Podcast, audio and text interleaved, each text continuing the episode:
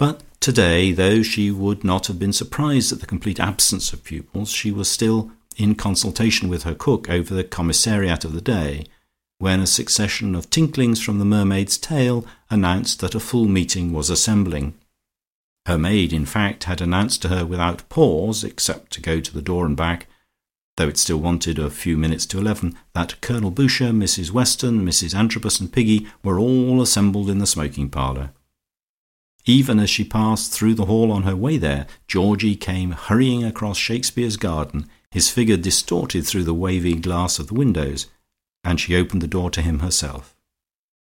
"Georgino mio," she said, "oo not too angry with Lucia for saying she was busy last night. And now I'm just going to take my Yoga class. They all came rather early, and I haven't seen any of them yet. Any news?" Georgie heaved a sigh. All Riseholme knew by this time, and he was going to score one more by telling Lucia. "My dear, haven't you heard yet?" he asked. "I was going to tell you last night."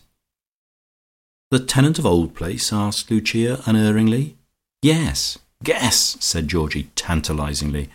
This was his last revelation, and he wanted to spin it out. Lucia decided on a great stroke, involving risks, but magnificent if it came off.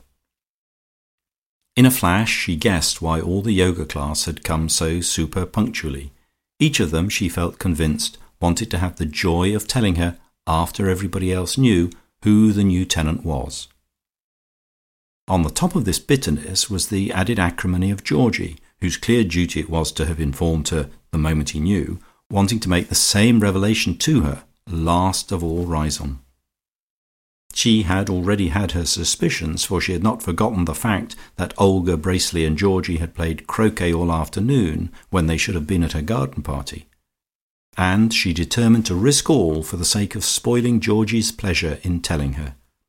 She gave her silvery laugh that started, so she had ascertained, on A flat above the treble clef.